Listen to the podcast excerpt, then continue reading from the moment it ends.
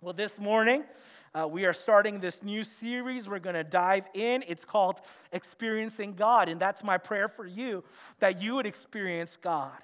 When you read the book of Exodus, you must realize that you are reading your own story. Our journey is one of ups and downs, revealing our failures and showcasing God's faithfulness. And as we walk in the footsteps of the Israelites, allow God to move you from bondage to freedom, from grumbling to wonder, and from idolatry to repentance.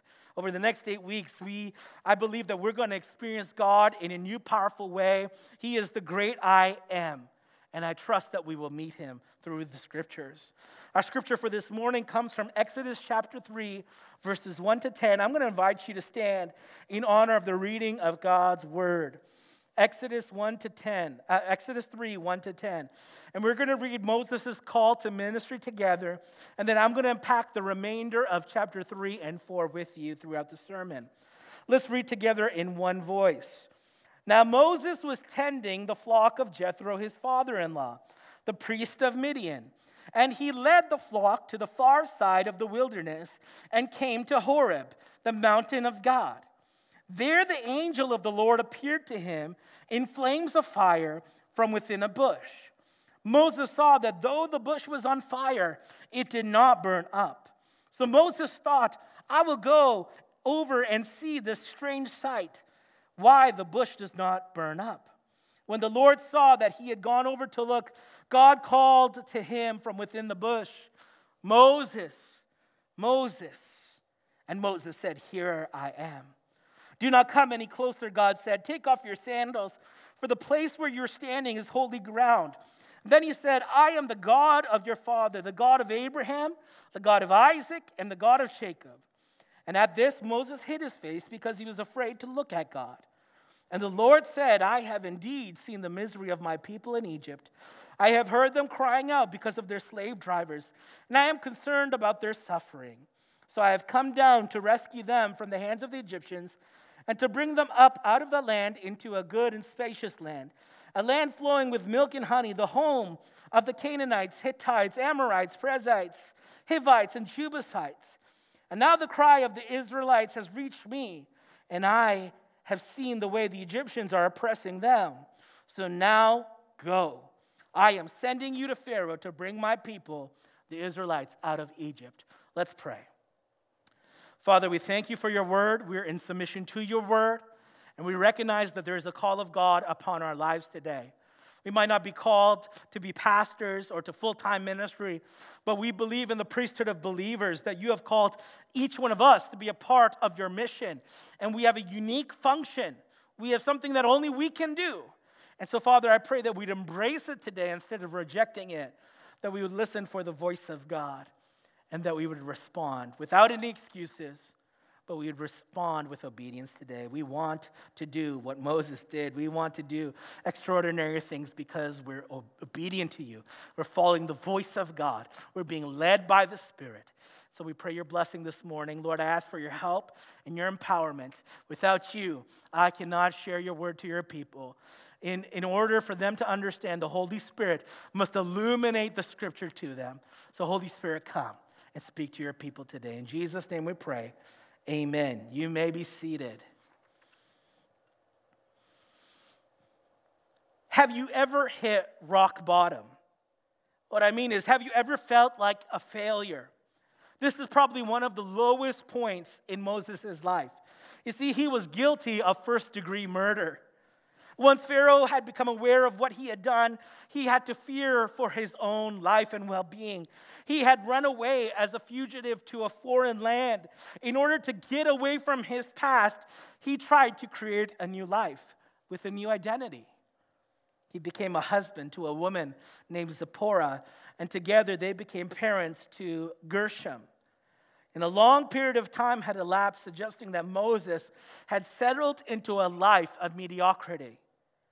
Moses went from palace prince in Egypt to solo shepherd in Midian. It was a big change. And it was Joseph, the forefather, who gave us the insight in Genesis 46:34, that all shepherds are detestable to the Egyptians. He didn't really pick a good career after coming from the palace. God took Moses from a lifestyle of privilege, and he was now here humbling him. God was teaching him how to lead sheep. And God was giving Moses the opportunity to explore the land, because one day he would eventually lead more than 1 million people on a journey from Exodus to Canaan. Friends, you need to know today that God will not watch you run away from your calling. He won't.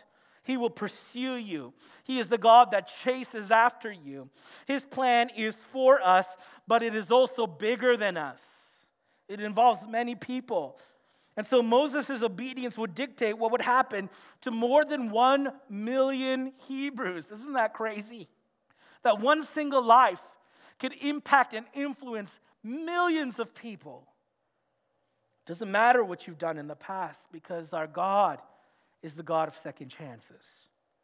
This morning, I want to explore 3 reasons why we often reject God's calling upon our lives. And then I want to share with you and highlight 4 signs that God gave Moses in Exodus chapter 3 and 4.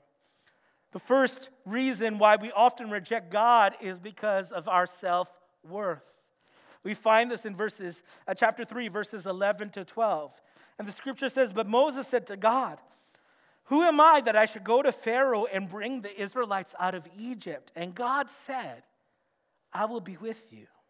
See, Moses did not ask God a silly question. He asked God a real question that he was struggling with. Who am I? He had experienced identity crisis throughout his entire life. He was raised as an Egyptian, but he was born as a Hebrew. He was adopted. He was the adopted son of one of Pharaoh's daughters. And according to Exodus 6:20, Amram married his father's sister Jochebed, who bore him Aaron and Moses. This is his true identity. He is a Hebrew, but he lived as a master in a palace when he should have been living among the Israelite slaves. Moses was not asked to asked more difficult questions. He had to deal and wrestle with the inside voice within him. And he asked, why me? Why me? Why me? And why not him or her? Of all the people in the world, why did God choose Moses for this specific task? God had a plan for Moses before he was even born. And Moses experienced all that he had experienced because he was being prepared. He's being prepared to be used by God for such a time as this. Yeah, Moses felt like a nobody, but God had a plan. He wanted Moses to feel like a somebody. God gives us the self-worth that we never had. It is not the self-discovery of something that was always within us. Self-worth is given to us by God because He created us, He sustains us, and He is the one who calls us. So our self-worth is found in Him, not within. In reply to Moses' question, there are a few possible answers that God could have given him. One of the facts is that you were formerly a prince of Egypt, and I placed you in a palace for a reason. Another fact is that he was born a Hebrew, meaning that he could use him to deliver the Hebrews from the bondage of slavery. He could identify with both groups of people. But probably the best answer to this is, Moses, I chose you in spite of you. There was no self-worthiness in Moses that led God to choose him. Instead, God's simple answer to Moses' question was one of presence. I will be with you. And that's a promise that you can hold on to today, that God will be with you no matter how you feel, no matter what identity crisis you're going through. We have a God who will be with you and journey with you. So are you feeling discouraged today? Do you have low self-esteem today? Are you lacking in confidence today? Many people in Scripture did. David wrote and asked in Psalm 8, verse 4, what is mankind that you are mindful of them? Human beings that you care for them. And again in Psalm 144:3, Lord, what are human beings that you care for them? Mere mortals that you even think of them. See, God's promise to those who are lacking self-worth is the promise of His presence. It's not about having self-confidence. It's about having a God confidence. The presence of God makes what seems impossible possible. And your self-worth comes from God's infinite worth, how great he is, how awesome he is. That's where you're drawing your identity from. It is he who makes us worthy. The second reason why we run away from the call of God is that we think we're self-sufficient.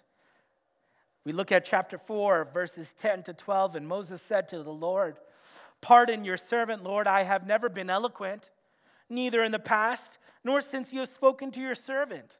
I am slow of speech and tongue." The Lord said to him, "Who gave human beings their mouths? Who makes them deaf or mute? Who gives them sight or makes them blind? Is it not I, the Lord? Now go, I will help you speak and will teach you what to say." Moses revealed one of his weaknesses as another reason why the Lord should not choose him and should choose someone else to deliver the Israelites out of the hands of the Egyptians. First, Moses highlighted his lack of eloquence. He was not an orator by any means, and though he likely received some sort of education from Egypt, it didn't really seem to matter to him. He feared intellectual embarrassment by those who would be educated and those who would be eloquent, who could outtalk him and outwit him. Second, Moses highlighted what sounded to be like a speech impediment. He described this as being of slow of speech and tongue.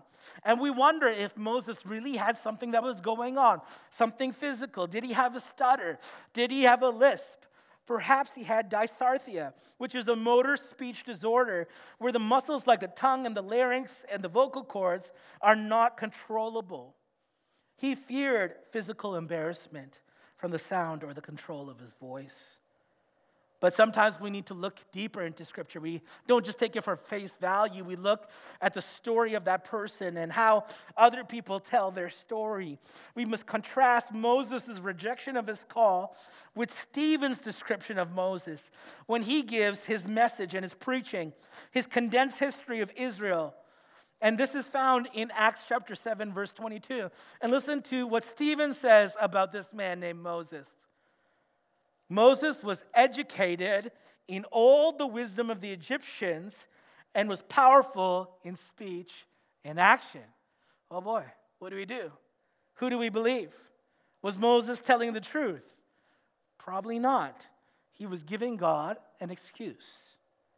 He was operating out of that false narrative in his mind.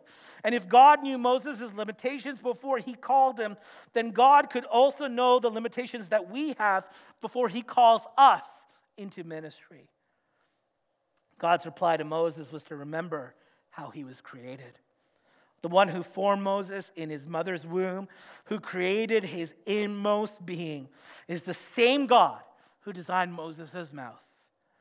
The God who made our mouths is the same God who can fill our mouths with words. You see, God remains the creator of those even who are born deaf or mute. This is not a manufacturer's defect by God, but the reason remains hidden in his will. We don't know why in the physical, but he knows why. If God sees it fit, we can have ears, but we can still not hear. We can have a mouth, but we still cannot speak. God is also Lord over both those who have their sight and those who have become blind. That means he is the only one who can miraculously give us a voice and can miraculously take away our voice. God's simple response to Moses was to go. Just go. Not to go later, but to go now.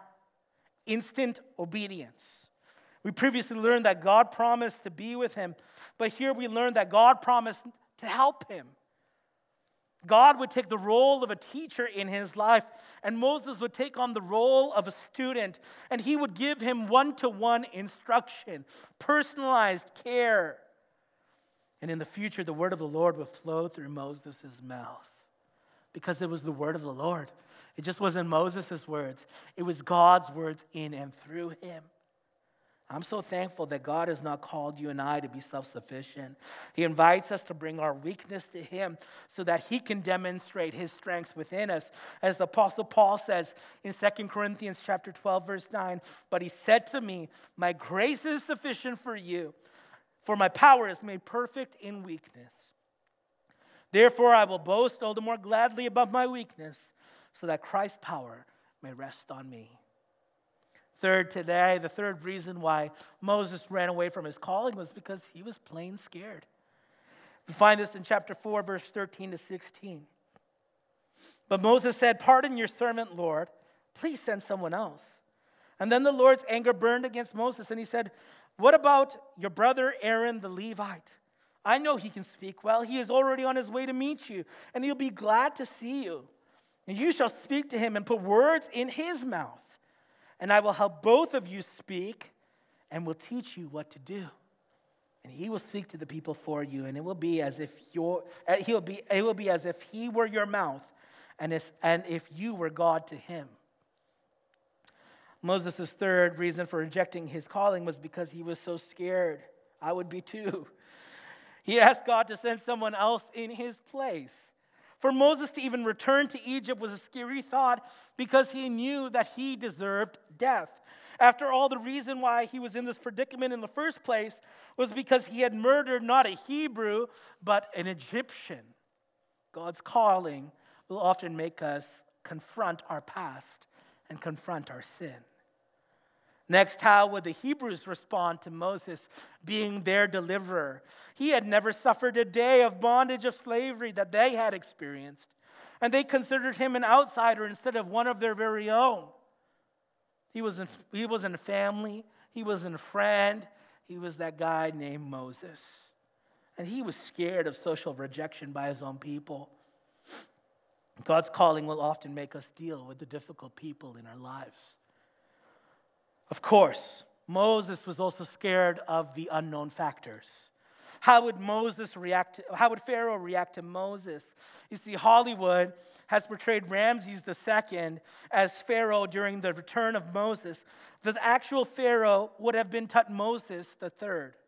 According to Egyptian history, Moses' adoptive mother, Hatshepsut, would serve as Pharaoh for a short time. So there was a female Pharaoh at that time.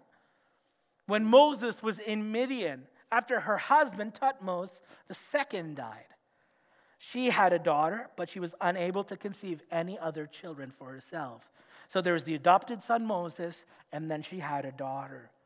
Therefore, had Moses stayed in Egypt, my friends, he would have become the Pharaoh of Egypt. Isn't that a wild thought? And since Moses left, the next person in succession was Thutmose III, the son of Iset, and Thutmose II's second wife. So let's just say that returning to Egypt would be a very psychologically trying, emotionally difficult experience for Moses. He would be a threat to the Pharaoh. Now, even though the Lord's anger burned against Moses because of his request that God send someone else in his place, the Lord made a compromise. Sometimes God does this. He will compromise with his people. God promised to send Moses' brother Aaron as his very aid. Not only could Aaron speak well, but God knew that he was already on his way to meet him. Isn't that amazing? God foreknew these things. And what Moses thought he lacked, Aaron possessed. They would be a wonderful complement to one another in ministry. Aaron would function as a spokesperson on behalf of Moses to the people. You see, when we are scared, God is willing to send people our way to help us fulfill our calling. Now that we're aware of the reasons why Moses would have rejected the call of God, I want us to look at 4 signs today that God gave to Moses to confirm his power and his presence. And the first sign was that Moses would worship again at this mountain, Mount Horeb. We find this in Exodus 3:12. "And this will be a sign to you that it is I who have sent you. When you have brought the people out of Egypt, you will worship God on this mountain." It's a geographical marker of God's promise. In other words, God would bring Moses back to the very place of his calling. Mount Horeb would play this influential role in the worship of the Israelites. The book of Exodus prefers the word Mount Sinai, while the book of Deuteronomy prefers the word Mount Horeb. And we understand these to be the very same mountains. One is referring to the mountain range, the Sinai Peninsula, while the other is referring to the literal mountain, Mount Horeb. This was the place where God made his covenant with his Israelites. And so this would be a place he would return to again. The second sign was that Moses' staff would turn into a snake. You all know I hate snakes.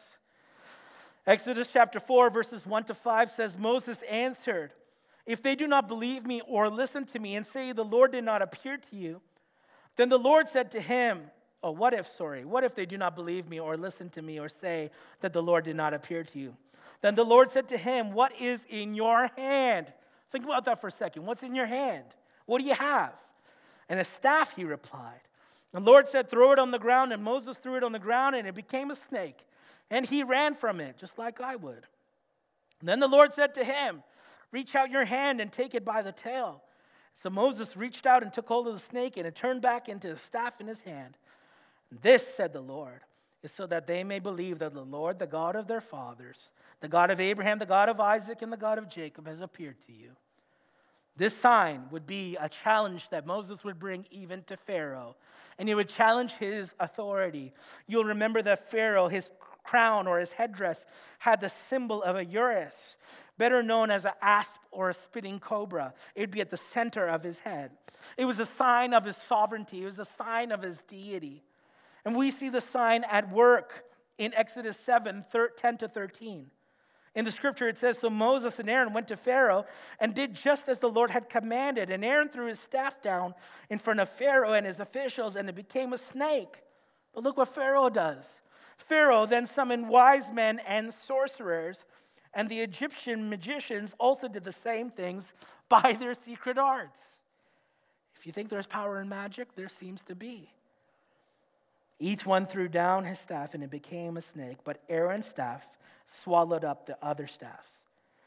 Yet Pharaoh's heart became hard, and he would not listen to them, just as the Lord had said. You see, Pharaoh thought he was God, but God was going to teach him that he alone is God. Later in 2 Timothy chapter 3, verse 8, the Apostle Paul, he used the Old Testament example to teach a New Testament lesson. Listen to the scripture, just as Jannes and Jambres opposed Moses, these are the magicians, so also these teachers oppose the truth. They are men of depraved minds who, as far as their faith is concerned, are rejected. This is what false teachers would do. They would show signs and wonders and do all sorts of things, but it would not work. God's power is greater than their power. So just as Jannes and Jambres used their secret arts or magic to oppose Moses, so too there will be people who oppose you as you pursue the calling God has placed upon your life, but God will give you a sign. The third sign was that Moses' hand would change its form. Chapter 4, verses 6-8. Then the Lord said, put your hand inside your cloak. And so Moses put his hand inside his cloak, and when he took it out, the skin was leprous. It had become as white as snow. Now put it back into your cloak, he said. And so Moses put his hand back into his cloak. And when he took it out, it was restored. It was like the rest of his flesh. Then the Lord said, if they do not believe you or pay attention to the first sign, they may believe the second. You'll remember that this happened really close to home for Moses too. God had struck his sister Miriam with leprosy because of her jealousy. Their jealousy of Moses, his wife. Numbers 12, verse 10-15 detailed, when the cloud lifted from above the tent, Miriam's skin was leprous. It had become as white as snow. Same description. And Aaron turned towards her and saw that she had a defiling skin disease. Moving down to verse 15, so Miriam was confined outside the camp for 7 days, and the people did not move on till she was brought back. There's other places in Scripture where we see this happening, this miracle or this sign. Elisha declared that the leprosy of Naaman would come upon his servant Gehazi because of his greed. In 2 Kings chapter 5:27, the Scripture concludes, Naaman's leprosy will cling to you and to your descendants forever. And then Gehazi went from Elisha's presence, and his skin was leprous. It had become white as snow. And one last example, God struck King Uzziah with leprosy because of his pride when he, as an unauthorized person, a non-Levite, burnt incense in the temple of God. And 2 Chronicles 26, 19-21 concludes, while he was raging at the priests in their presence before the incense altar in the Lord's temple, leprosy broke out on his forehead. And when Azariah, the chief priest, and all the other priests looked at him, they saw that he had leprosy on his forehead, so they hurried him out. Indeed, he himself was eager to leave because the Lord had afflicted him. King Uzziah had leprosy until the day he died. He lived in a separate house, leprous, banned from the temple of the Lord. See, this third sign to Pharaoh would show that, Pharaoh, you are a jealous man, you are a greedy man, and you're a prideful man, and the Lord will not tolerate it. No matter what the obstacle is, in the midst of your calling, God will not tolerate nonsense. And lastly, the fourth sign that Moses would turn water into blood. Chapter 4, verse 9.